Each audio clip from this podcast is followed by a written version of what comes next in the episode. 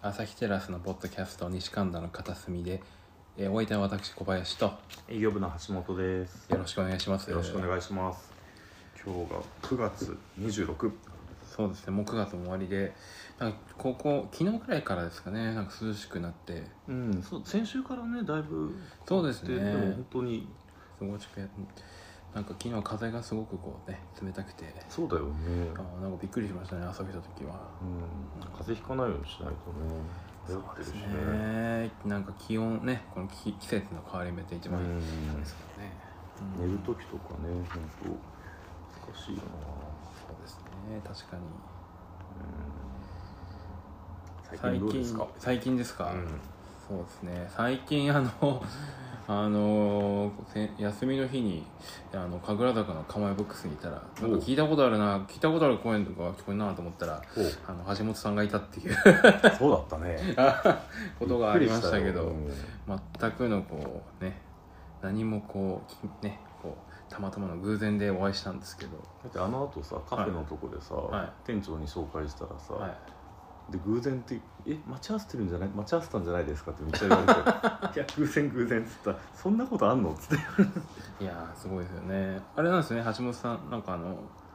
世田谷ピンポンズさんのライブに行く前だったってあそうそうフォークシンガーのね世田谷ピンポンさんが10周年記念ライブを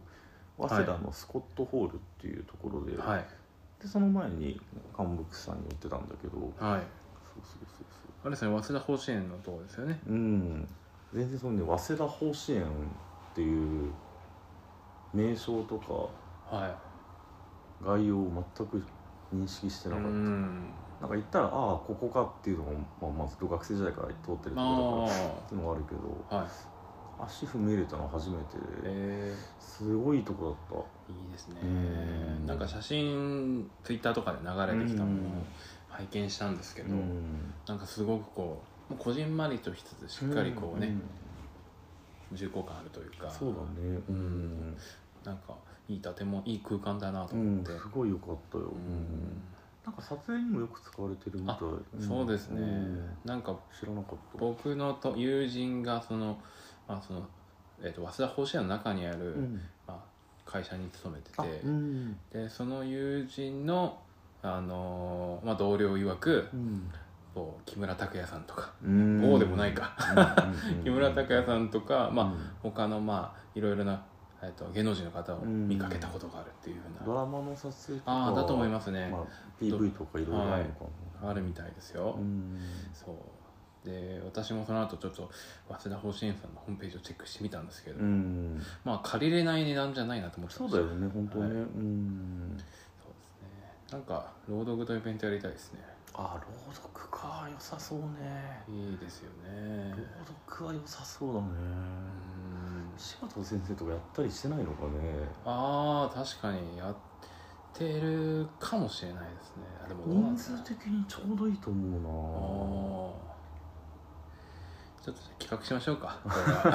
うななんか柴田先生の本が作れたりね、まあ、柴田先生というかそういう朗読のね何かできたらそうですねいいよね、うん朗読か朗読そうですね柴田先生のまあ柴田先生の話になっちゃいますけど柴田先生の朗読って本当にすごいですからうね、ん、そうだよね、はいめちゃくちゃいいよね僕も何回も聞いたことありますけど、うんこうなんていうんですかねあのこの語りかける感じっていうかそうだねこのなんていうんですかねひょ憑依っていうんですかねわかるわかるもやっぱすごいですよね、まあ、でも憑依っていうとマーサ中村さうんうんうんんのなんかあの講演会というか、うん英史研究会っていううんうん研究会があってんそれでマーサ中村さんがお話しされたことがあって、うんうん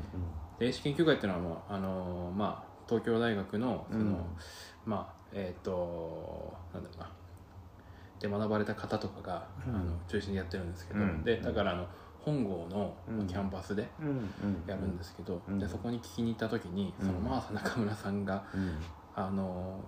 なんだっけなその学生時代にうんなんか農家何かをやってたんですよ。えそうなんだでその時のその、なんだろう自分がどういうふうにこうなんだろうやってたかっていうのを再現してくれたんですけど、うんうんもうその声を出した瞬間にうんその場の空気がガッて変わるんですよ、うんいやすごいわかるなすごいすごい変わるんですよね、うんでマーサさんもこうなんかそのなんですかねあの世とこの世のその、うんなんだろうこの橋渡し的なうん形でこう語っててうんあれはすごいなと思って、うん今でも覚えてますね、本当に朗読朗読会って本当にいいよねあいいですよね、ううんん朗ちょっと読頻繁に行けたらいいなと思うんだけどねそうですねということでじゃあまあ企画していくということで そうしましょうよろしくお願いしまはいす、よろしくお願いします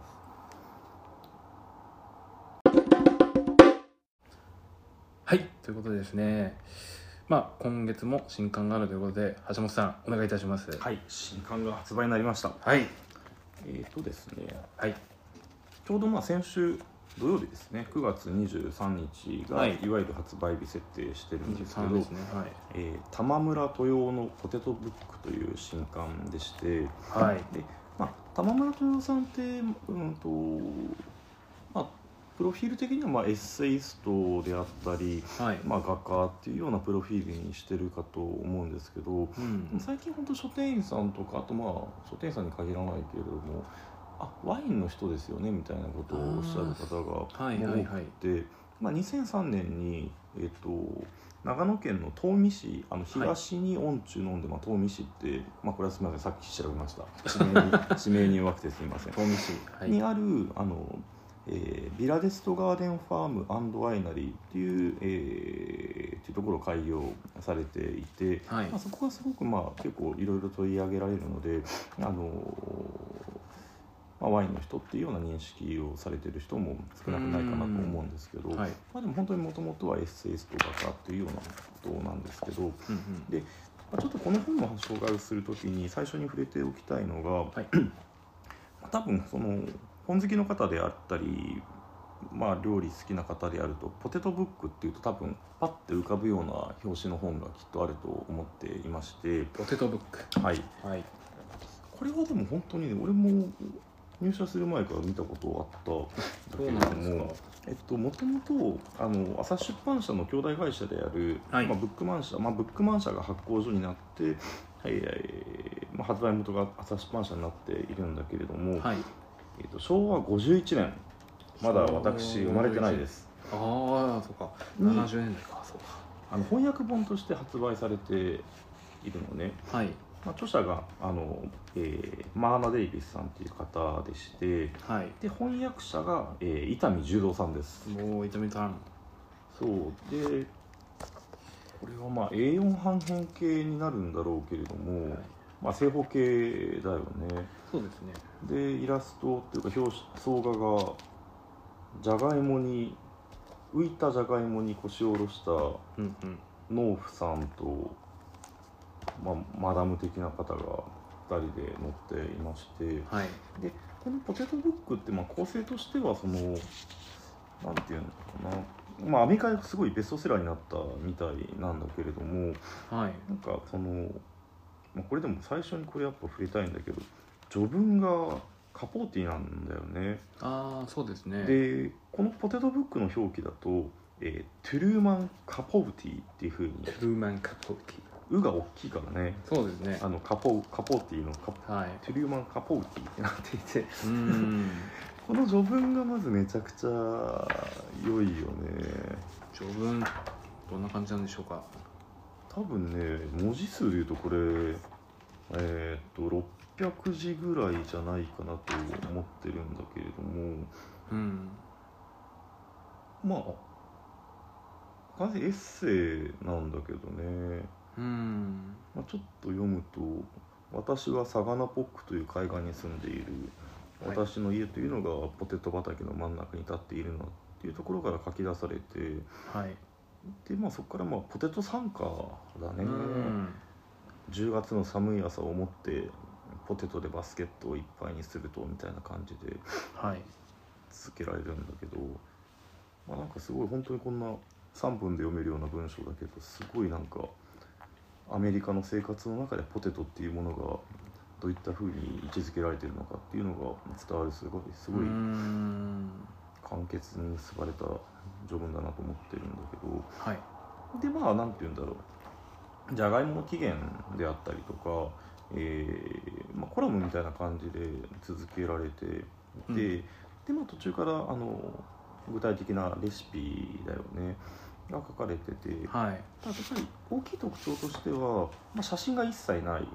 ていうことそうですねでイラストもその何て言うんだろうあの写真を補う写真の代わりのようなイラストではなくって、まあ、あくまで何ていうかイメージ画っていうのかなうあんの料理の風景を描いてるっていうよりもなんかじゃがいもの世界観 じゃじゃがいもにまつわる世界そうです観ねっていうようなうんイラストばかりだよねっていうなのがあってであでその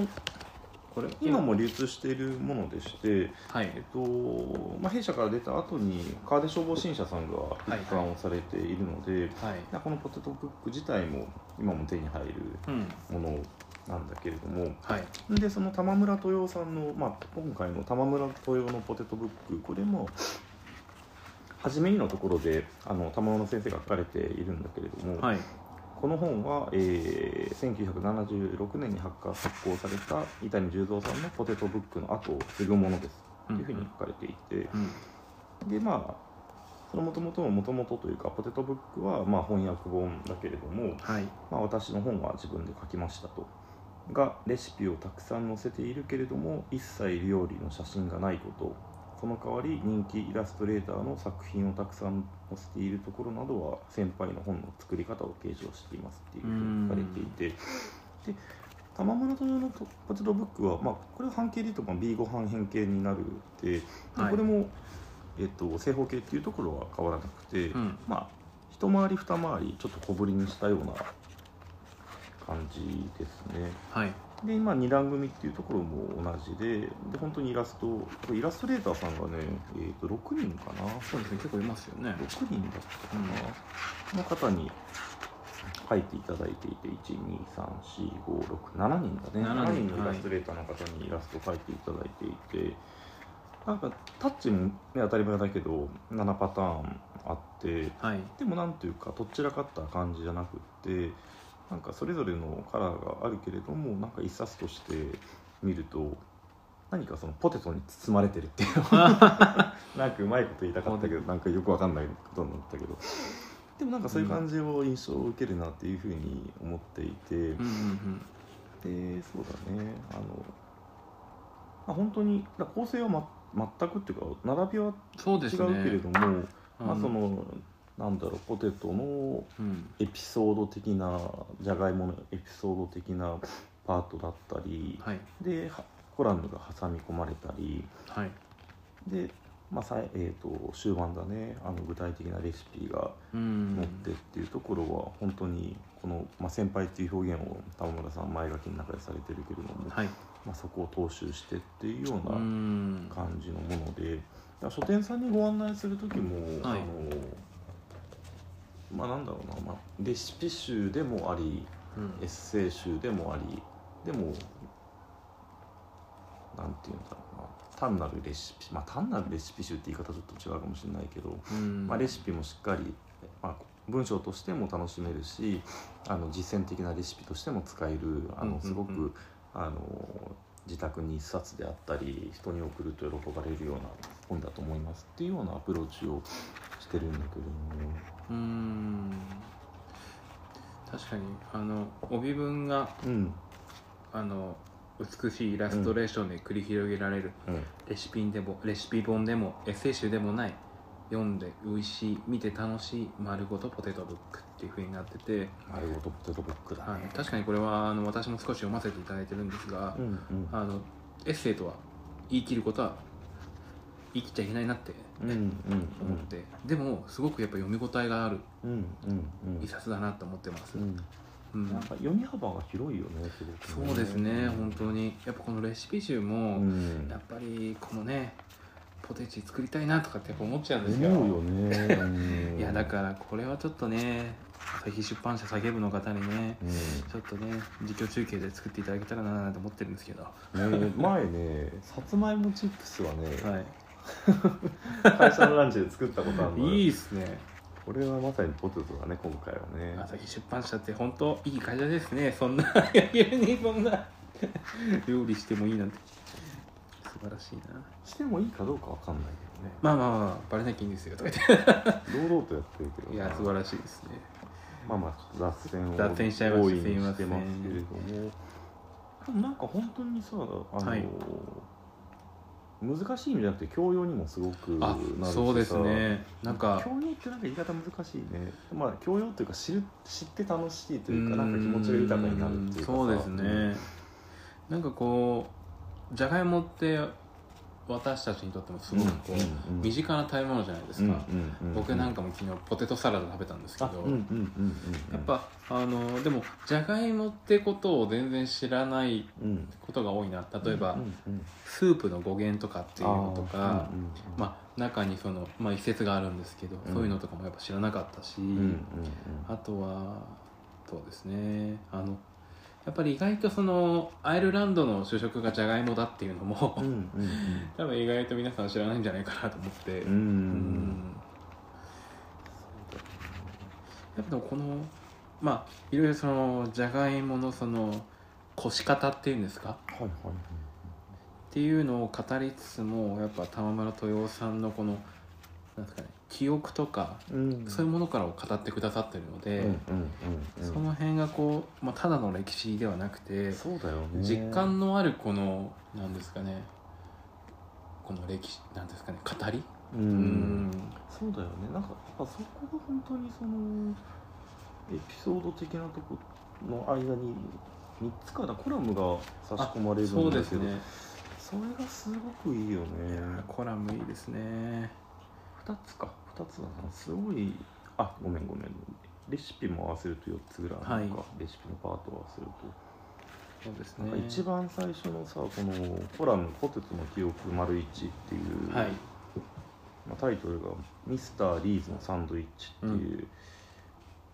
まあ見開きでちょっと字数がパッてわかんないけどまあ2000字とかなのかなっていう気がするけどなんかね玉村さんが24歳の時にあの留学していた、まあ、ケンブリッジに留学していた時のエピソードだけど、はいね、下宿先で、まあ、すごくこうえっとお金がないですよね帰国までの費用をケンブリッジで使える分を厳密に計算してこれ以上できない節約生活を送っていた、だからまかないもお断りというかまあ節約だよね、そうですねまあでもそれをまあその下宿主下宿主下宿の主人が、まあ、ミスターリーズさんがあの人あの子はいっつもまかない断るけどいつも夜遅くまで勉強してるなっていうのに気づいたうのか、んこのサンドイッチをね差し入れてくれるんだよねそうですね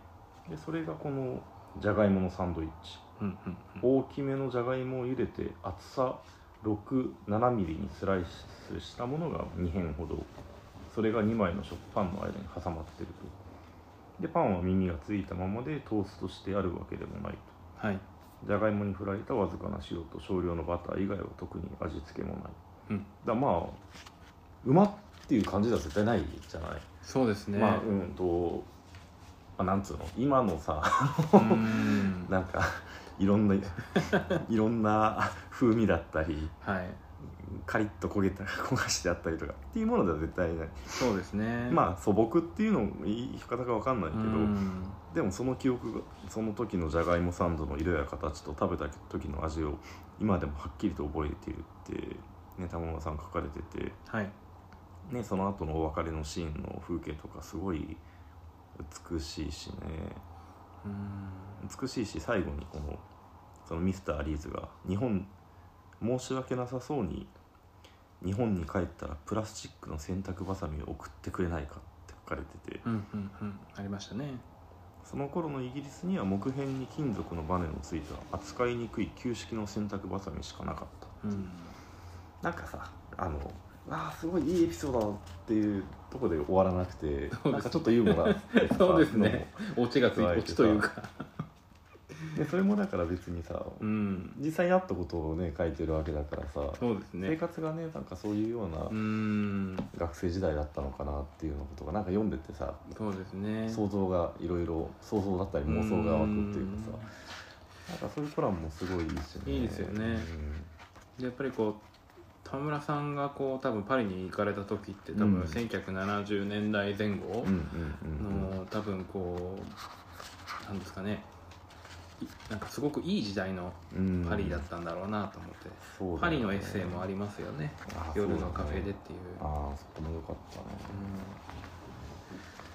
あとでも本当さ別にレシピ本でさそうんの、はい写真がないとイメージ湧きづらいってよくよくっていうか言われることあるんだけど、はい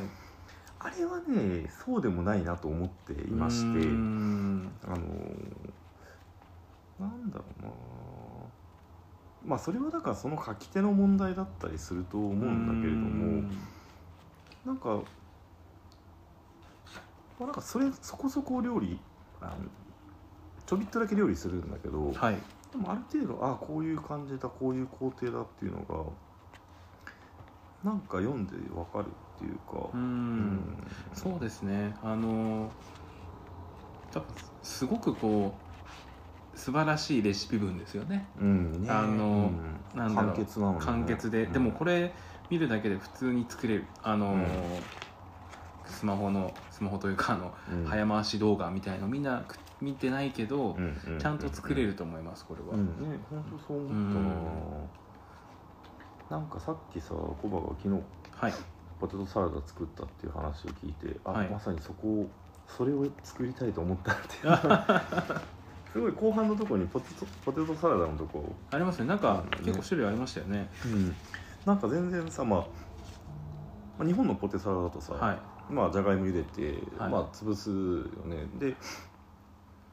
でもこれはなんかねえっ、とアメリカ流のポテトサラダを輸入輸入したものと考えた方が良さそうだって書かれていてなんかヨーロッパではサラダにする時はじゃがいもを潰さないのが常識だとうん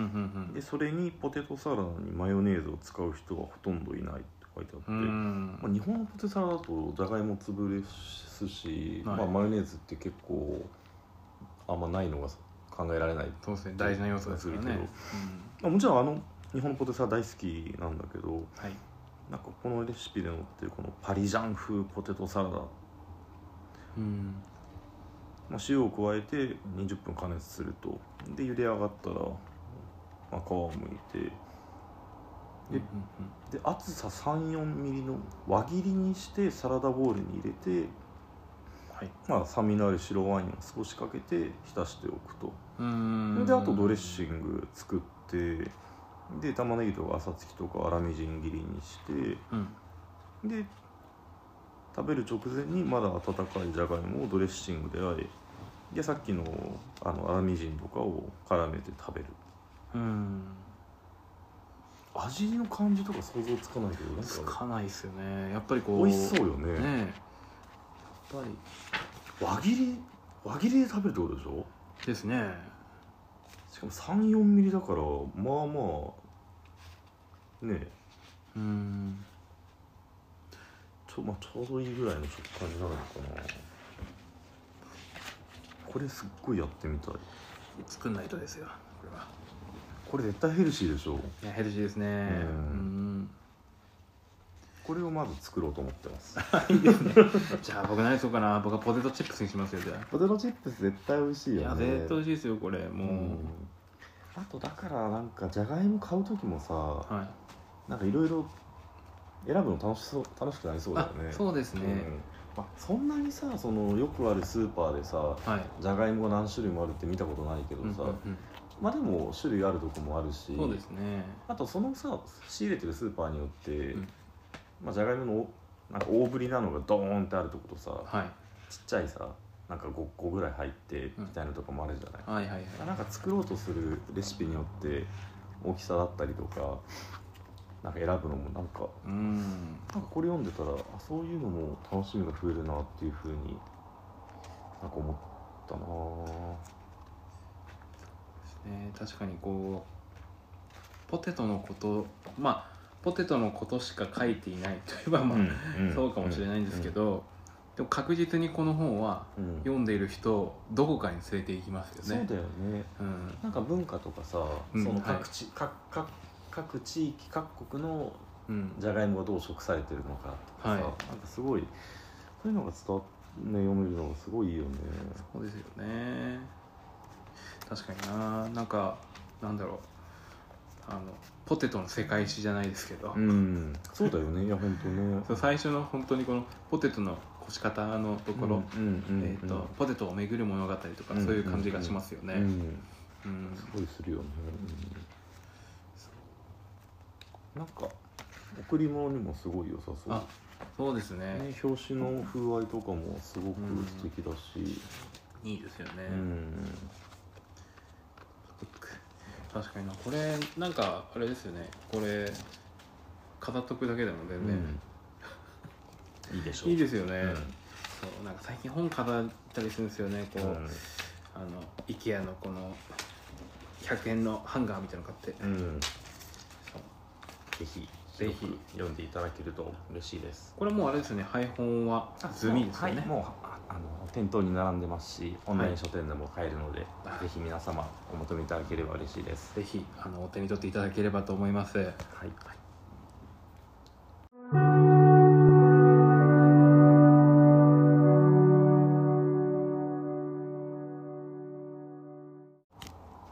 えーじゃあ続けてあの新刊のお知らせお願いしますはい、えっ、と朝日出版社の本ではないんですけれどもはいないんですねえっ、とですね「夢に追われて」という素晴らしいあの短編小説集ですね、はいこれが発売日をオンライン書店で見ると明日9月27日になっていまして、はいえっと、出版元は作品社さんという私が非常に敬愛している出版社さんでして、ででまあそれをなんでこの西神田の片隅でおき紹介するかと言いますとですね、はいなんででしょ著者が、えー朝比奈浩二先生朝比奈浩二さんという著者でして、で朝比奈さんはあの弊社のロングセラーである「あの文体練習」う、うんまあ、これはあのフランスのレーモン・クノーの、えー著作ですけれども、はい、をあのの役者が朝比奈さんなんですね。うんうん、でまあちょっとその関連でなんですけれどもで、まあ、文体練習ってこのポッドキャストでも何度かお話ししてるんですけれども、まあ、これあの学生時代に大学2年か3年の時だったと思うんだけどはいなんかお酒を飲んだ帰りに表参道のアウンブックセンターで手にしたっていう、まあ、この話も何でしたか本当わかんないんだけれど もでも内容としてはあのバスの中で起きた、まあ、一つの事象について、まあ、99の文体で書き分けていくっていうような、まあ、風雅の技法と帯には書かれてるんですけど、うんうんまあ、それを翻訳そのフランス語で書かれたその9 一つの事象99の文体で書き分けるっていうフランス語で書かれたものを日本語に翻訳するっていう、まあ、翻訳者の力っていうか離れ技っていうのをうーんすごいですよね、まあもうこれ本当に学生時代読んですっごいなって思ったんだけれどもでまあその朝比奈浩二さんの初めての小説集なんだけれども、はいもともとあの作品者さんまああのもともと昔あのだいぶ前からいろいろ仕事のお付き合いというか、はいあのまあ、ブックマーケットみたいな場所でご一緒することも多いんだけれども、はいでその、えー作品者の青木社長が「いや今度朝比奈さんの小説出すんですよね」って言われて「いや朝比奈さん小説書いてるんですか?」ってでもまあ何年か前にはい、一回どこかの文芸誌でなんか短編書かれてたのを読みましたけどつってうん、はい「もうずっと書かれてるんですか?」みたいな話してうんうんうんでいやうん結構ページ数のある本になったんだけれどもって言ってくれてでで、まあ、文体練習とあのこの新刊の「夢に追われてを」はいまあ共同で書店さんに販促あの販売促進しませんかっていうようなはいお声がけいただいたっていうはい流れで、まあ、今話してるに至ってるんだけれどもなるほどで、まあ、夢に追われてはあの16編の小説集でして。はいまあうーんとね結構これも言い方が難しいんだけれども、うんまあ、幻想文学とも言えるし、はいまあ、作品者さんの帯あ、まあ、これちょっと読ませてもらうと、まあ、パンデミック後の世界を描く傑作短編から近未来ディストピアフィクションまで脅威とユーモアに満ち満ちた全16編というふうに書かれていてはい本当にねそうディスディストピアフィクションと、まあ、はっきり読めるようなあの章も章というかお話もあるしはい多分ねこのパンデミック後の世界を描く傑作短編っていうのはあの一番最初に収録されていることを多分指していると思っていてちはいょっと読みが分かんないけど多分「キノッコ19」っていう作品なのではいまあ、KINOCCO でスラッシュというか2倍ダッシュがついてはいでアラビア数字で19って書かれているんだけれどもあ COVID-19 を分かりやすいですかねうんでねまあ2人もう本当二2人しか出てこないんだよね武雄っていう人とリンリーっていう武雄がまあ日本語学校に勤めててそのリンリーっていう人が、えークラスに登録したいっていうので、まあ、知り合ってでそこからまあ恋人関係になっていくんだけれども、はいなんかその最初の書き書き出しというか冒頭のとこであの四川風麻婆豆腐をその竹雄がそのリンリーのレシピ通りに作った本格派の四川風麻婆豆腐を食べたリンリーが、はいまあ、全然味がしないと豆腐の味噌和えかいみたいな こと言うんだけどいやいやちゃんとレシピ通り作ってるよでも匂い全くしないとうんでまあこの時代で言うと、まあ、これはあれかなかもねみたいな話して。はいでまあおお医者さんに行くんだけどはい「いやまああれじゃなかったわ」みたいな話になってほうでもあれじゃなかったんだけれどもえー、っとねなんだっけなあれじゃないってことあれじゃなくてお医者さんに「ただの花竹だから心配ない」って言われたって書かれててはで花竹とはっていうとあのノーズの花に、えー、舞茸とかの竹あはいで書いて花竹っていうんだってはいでまああれと似たような症状が出るから、まあ、とりあえずあれじゃないから心配ないですよとっていうふうに書かれてるんだけど、うんでもなんかどんどん性格が倫理ってすごいその結構取引先とかと喋る時にわーって強い口調で言ったりとあか、ーまあ、すごい家の中でトイレ別に閉めないとかあーまあガサツだって言ったりとかおおらかって言ったりとかうんなんだけどなんかすごく穏やかな人になっていて。はいなんか話すスピードもゆっくりになったり口数が少なくなってってでもやっぱりなんかやっぱあれなんじゃないかみたいなことを言ってもう一回病院行ったらはいやっぱあれじゃなくて耳だけですと診断されたとうんで耳がキノコになるんだって耳がキノコになるはいなんか鼻竹がし鼻竹がその耳に来ちゃって鼻竹の菌が耳に来ちゃって、鼻竹が耳だけになっちゃうみたいうんな話で。はいでまあ、最終的にキノコになるっていう、まあ、ちょっと一気にはしょりましたけどうんなんかねその設定、まあ、もちろん今の現在進行形のさ、はいまあ、パンデミックになぞらえたりだったりとか、あとまあ2人しか生活出てこないってある意味こうなんだっけステイホーム的なはいものの記記憶がさまだすごく我々ものすごくうんついこの間のこととしてはいあると思うけれども、はっいていうような設定とかもすごく面白いし。うんあと何よりなんかねその表現がすごい艶やかなんだようね、んあのまあもちろん男女間のことだからその、はいそういう艶っぽさっていうのもあるしうんでもなんかそのめちゃくちゃ朝比奈先生でも70歳超えてるんだけれども、はいすっごい言葉の使い方とか組み立て方がみずめしみずみずしいし、うんなんだろうなその熟練されたみずみずしさっていうか青臭いっていうことはまあと、まあ、当然ながらないんだけれどもあーそうかなんかねすっごい艶やかなんだよねうんいい感じの艶やかさっていうかさ、はうんまあ、すっごい読んでていやこれ最初だから作品者さんにゲラもらった時まあびっくりして、いうん朝比奈さんってこんな小説書くのかと思ってで他の15編もまあ本当にいろんなアプローチでいろんな書かれ方をしてるんだけど、うんでも本当に一冊で閉じられた時にすごいこの「夢に追われて」っていうタイトルがバーンって刺さるなと思っていてうん何編入ってるんですかあ16よ16う編、んあそうそう夢に追われてでまあ情勢本で、まあ、丸勢なんだけれども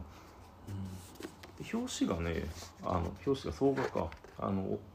おオディロン・ルロンっていう、えー人の「目気球」っていう絵が刷り込まれていてではいタイトルと著者名は白押しされててああいいですね特に右側の一番大きい夢に追われて、まあ、夢に追われてて2箇所にすられているんだけれども、 はい大きい方は白白だからうーんこだわりがすごいな と思って角度によっては見えないけれどもすごいえーいい具合に浮き上がってるのがちょっと見せてもいいいいでなすとか思ってますねえー、すごいなで、まあ、作品者さんがその文体練習との両方で置けるポップも作ってくださったので、まあ、はいこれから書店さんにどんどんアプローチをして夢に追われてと文体練習を2点で並べていただけるようにあの作品者さんと一緒に反則していきたいなと思っていますうーんいいですねちょっと失礼面白いよすごくあーなんか面白いっていう表現を使いたくなる、はいうんなんかここいいなっていうポイントありましたなんかあだからその表、うん、だつやみずみずしさと艶やかさがあるっつうのがすごいあって読みたいとこあるんだけど、まあ、ちょっとなんかあのドキッとするような表現もあるから い読んでのお楽しみにしてもらった方がいいかなと思うなかるらほどちょっと引くことはしないけれども。はいまあ、そのまあ本当そのキノッコ19キノッコ9019ははい特にやっぱインインパクト的にはやっぱ一番あったなキノコナイティーンにうんどんだけ付箋貼ってるんですか俺読みたいけどねちょっと読む時もさっきも散々なんか具体的に言っちゃったからああいいですねうんまあ進めたいこれはちょっとういいですねぜひ皆さん文体練習読んでる方も文体練習知らなかったって方も、まあ、2冊同時に読むといいような気がします文体練習も別にあの一遍一遍読んでっていい内容ですしうんうんうんまあ、夢に追われてもこの16の短編を一つ一つゆっくり読んでいってもいいとう思うのでんぜひ店頭にてお求めくださいぜひ文体練習は僕はあの大学の詩の授業で先生がすぐおすすめしてたん本なので、あのそうだよねそうあの創作とかに興味ある方もぜひあの一緒に読んでいただければと思いますぜひお願いしまおす願いしますはい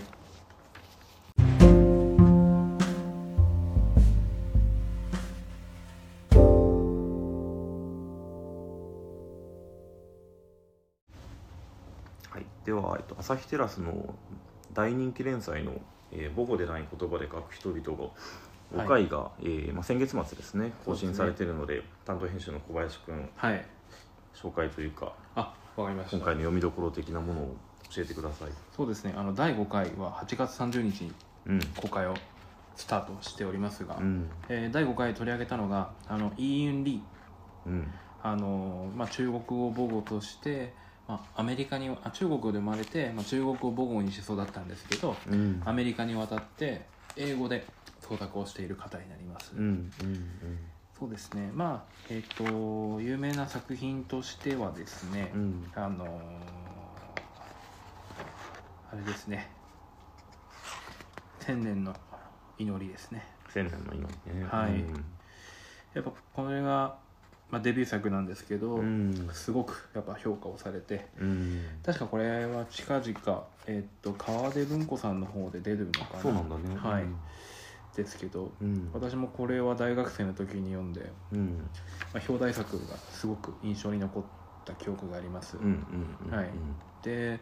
確か2015年か16年16年ですかね、うんあのー東京で文芸フェスティバルが開かれた時に来日をされていてうんうんうん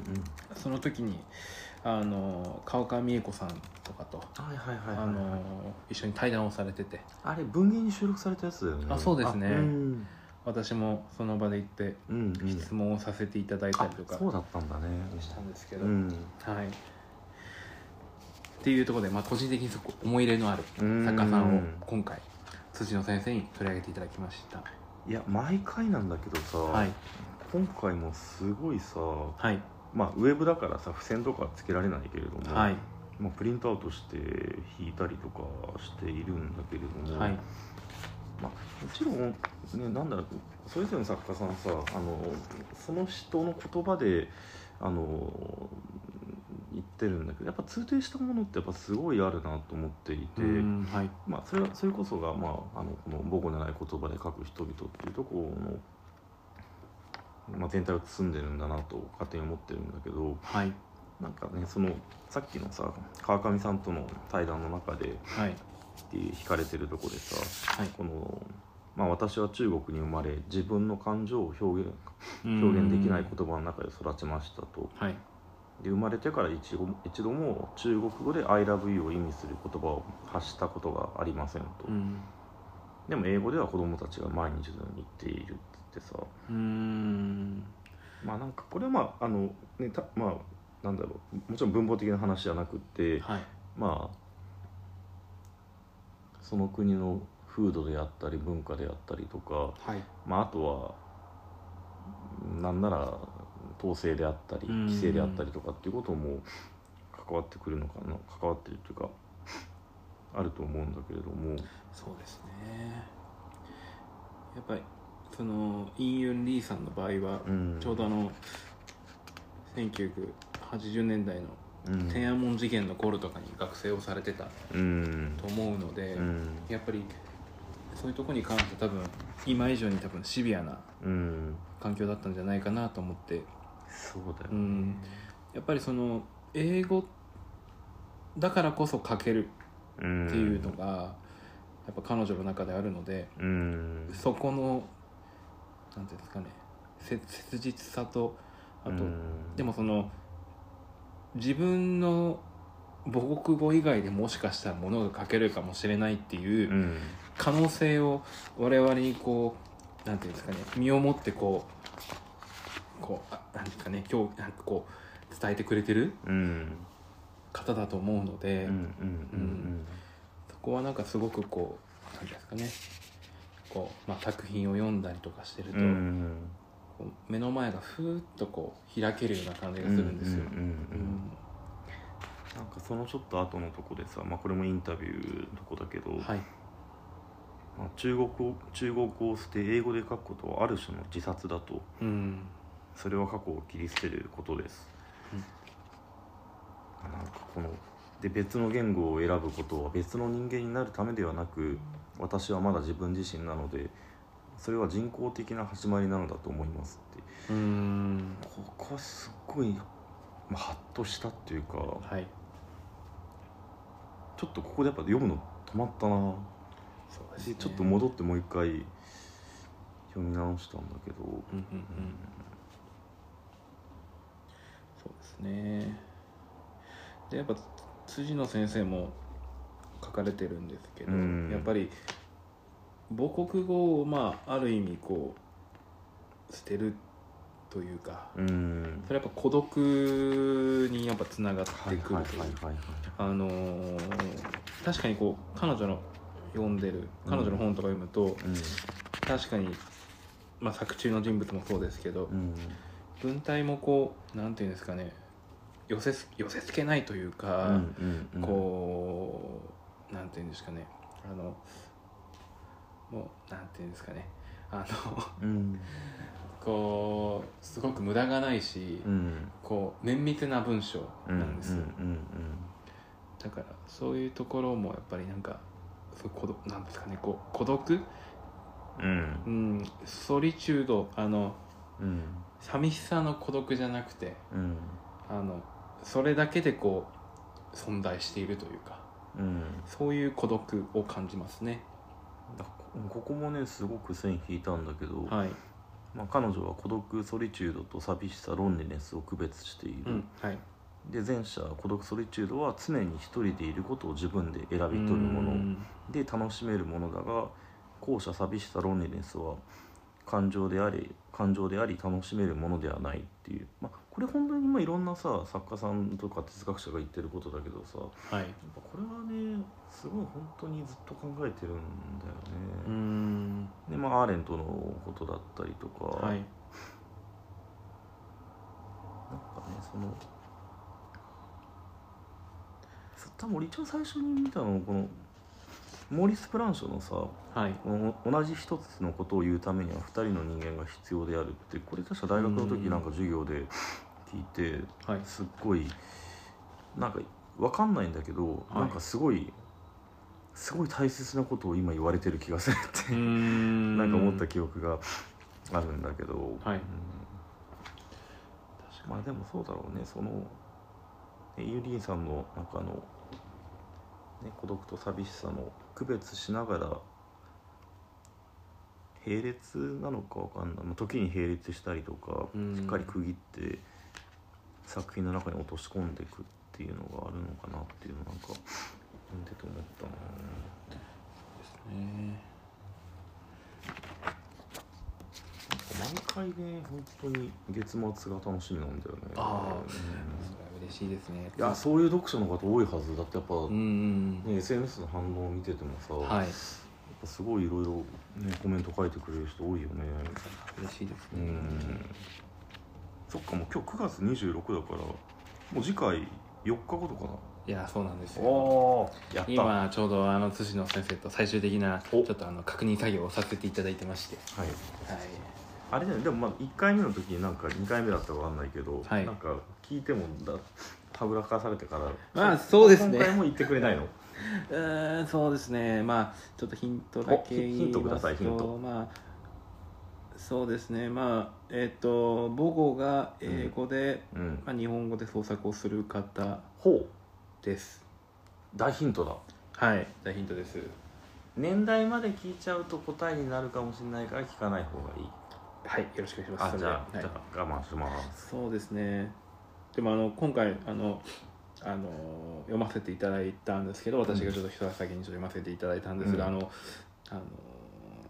なんかこう読んでて思ったのが、うんその例えばあのまああの外国でもいいですけど日本でもいいですけど、うん新しい土地に住んだうん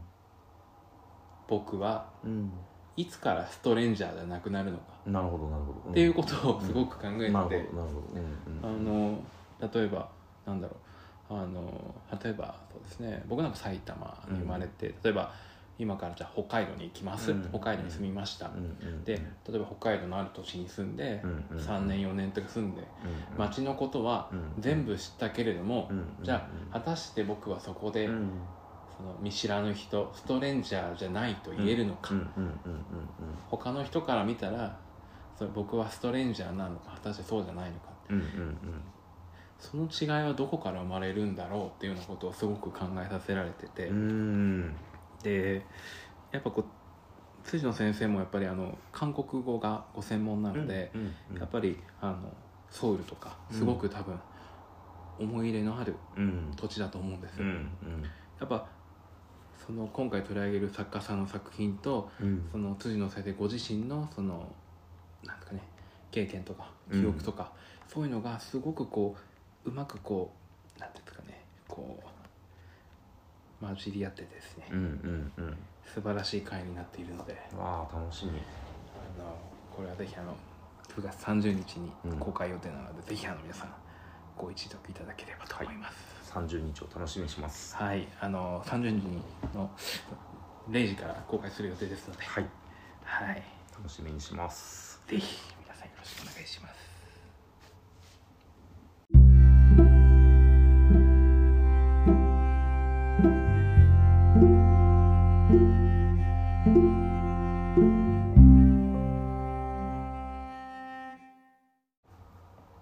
えーお送りしてきました、えー西川の片隅でそろそろお別れの時間がやってまいりましたいっぱい喋ったね結構喋りましたね今日もねなんか盛りだくさんというかままとめるのは難しいねね そうですねまあ聞いてる方がはいお付き合いいただいてれば幸いでございますはいそうですねいや本当にね最近本当涼しくなってね、そうだね読書日和になってきましたうんあはいすいませんあのなんでしょちょっと忘れてたんですけどう普通に、はいはいはいえっと、朝日出版社の出店情報がありましてあ最後の最後にお知らせ書き込みでさせてください、はいえー、と朝日出版社メルマガでは何度か書いてるんですけど、はいえー、と10月7日そうだなんかもうちょっと先だと思ってたんであれでしたけどもうこれ再来週末 そうでですすす,、ねいませんすいませ近ん、いですねえっと、10月7日の土曜は日いなんですけれども、うんえっと、千葉県佐倉市の、はいえー千葉県佐倉市でですねブックフェスがありまして、はいフェス名が、えー、デコボコビレッジのブックフェスでインシズとついてまして、はいで会場があの桜市の、えー京成電鉄静駅っていうとこがあるんですけれども、はいでその、まあ、駅ビルですね静ステーションビルっていうのがありまして、はいでそこの3階の特設会場で、えーブックフェスがあります、うんあの多分これ聞いていただいてる方だったらあのご存知の方多いかもしれないですけれどもあの常盤書房静ステーションビル店ってすごくはい発信力のあるしっかり棚を作られてるお店さんですけどはいそのすぐ通路挟んだ隣側の特設会場なので、あのフェスにももちろん来ていただきますしあの一緒に常盤書房さんの棚も見れるのでうんはいで時間がですね、えー、と11時から、えー17時11時から夕方5時までですね。うん